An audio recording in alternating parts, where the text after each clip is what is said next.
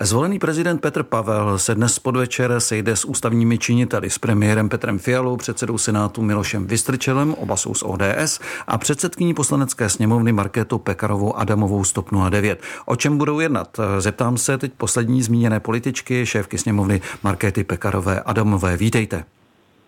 Dobrý den. Na co, paní předsedkyně, očekáváte, že se zaměří vaše dnešní schůzka s novým prezidentem? Co podle vás nejvíc hoří, abych tak řekl? Vzhledem k tomu, že v tomto složení se setkáme poprvé, tak já si myslím, že celá řada těch věcí, které budeme řešit, budou vyloženě praktické. Například koordinace toho, jak se budeme setkávat a řešit společně jednotlivé záležitosti i v budoucnu, ale také se určitě už dnes dotkneme i tématu inaugurace, protože věřím tomu, že tam pan prezident bude mít také nějaké své představy a tuto společnou schůzi obou komor parlamentu už svolávám na 9. března. Je potřeba řešit veškeré náležitosti. Stejně tak bych byla ráda, kdybychom už dnes k slaďování zahraniční politiky, protože hlava státu samozřejmě v tomto je velmi důležitým aktérem a byla bych nerada, abychom pokračovali v té praxi, kdy ta stávající hlava státu ještě stále, Miloš Zeman, se prakticky s žádným z ústavních činitelů, kromě pana premiéra, nechtěla o tomto vůbec bavit. Když už jste stávajícího prezidenta Miloše Zemana zmínila, tak je to teď schůzka nejvyšších ústavních činitelů České republiky. Nevadí, že tam Miloš Zeman nebude? Pan Zeman už ve svém postu za pár týdnů končí, takže já myslím, že v tomto případě to ničemu nebrání a nic by to už nepřinášelo. Takže důležité je, že se setkají ti, kteří v dalších letech budou v těch funkcích a budeme moci koordinovat jednotlivé kroky. No a očekáváte tedy posun, změnu ve spolupráci mezi prezidentem, premiérem a šéfy obou komor parlamentu a jak by se to mělo projevit v praxi? Chtěla byste například, aby prezident více chodil na zasedání sněmovny?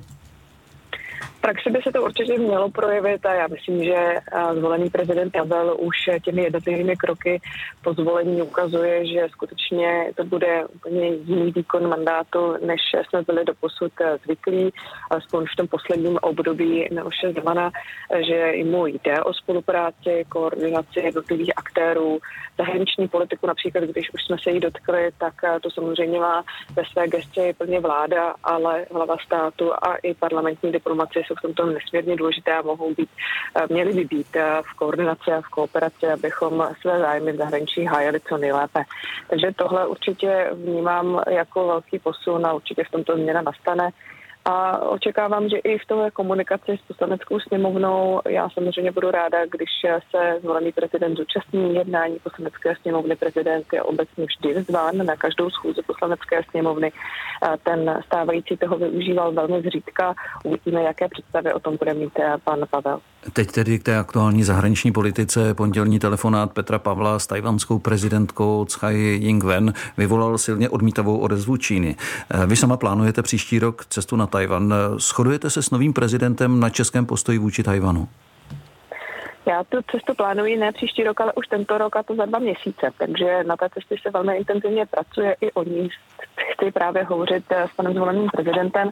A tyto vazby na demokratický svobodný Tajvan máme dlouhodobě velmi dobré a je dobře je rozvíjet, protože pro nás mají i celou řadu ekonomických eh, výstupů. Eh, budeme určitě dále chtít rozvíjet naše spolupráci třeba v oblasti výroby čipů, protože jsme v posledních měsících poznali, jaké to je, když eh, takto důležitá komodita z toho trhu vypadne a jak významně to může ochromit třeba automobilový průmysl. Takže z hlediska těchto vazeb je dobře, když je rozvíjíme i nadále. Ta odmítavá reakce Číny, ta se samozřejmě dá vždycky čekat, to je vždycky postoj, ale my jsme suverénní země, my si určitě nemáme nechat mluvit do toho, s kým se chceme stýkat a jakým způsobem s ním chceme hovořit. A dovolte mi takovou osobnější otázku, nabídnete eh, přímo prezidentovi, aby s vámi na Tajvan vyrazil? Dovolte mi takovéto věci neříkat nejdříve do médií. Takže eh, o něčem takovém se možná uvažuje, to nepopřete. Eh, já vám určitě nebudu potvrzovat ani tak, ani tak, protože jsou to věci, které opravdu si myslím, že by nebylo vůbec ani vhodné nejdříve vzkazovat před média, to určitě uznáte sám. Jistě chápu to. Eh, Petr Pavel řekl, že by Ukrajina po válce měla vstoupit do NATO. Odpovídá tenhle postoj i vašemu názoru? Ano, já myslím, že Ukrajinci ukazují poslední rok, ale i třetím, když se už válka odehrávala na velké části jejich území, tak ukazují, že jsou skutečně jednou z těch nejlépe, řekněme, připravených, eh, těch nejlépe připravených národů bránit sami sebe, ale i nás ostatní. A myslím si, že v tomto případě bychom jim měli na pomoci nejenom vstupu do Evropské unie, což přejmě řečeno už třeba i právě parlament České republiky činí, ale i do NATO. Ale není to vyloženě teď eh, na, na stole, na, na programu dne, to je skutečně až po té, co válka skončí tak válka stále probíhá, bohužel ní stále uh, umírají lidé, bohužel stále je to uh, velmi aktuální a proto musíme nejdříve mít ten cíl pomoci Ukrajině v této válce zvítězit.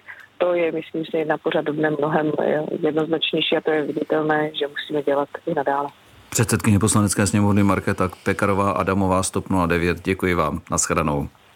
Já vám také děkuji, přeji pěkný den.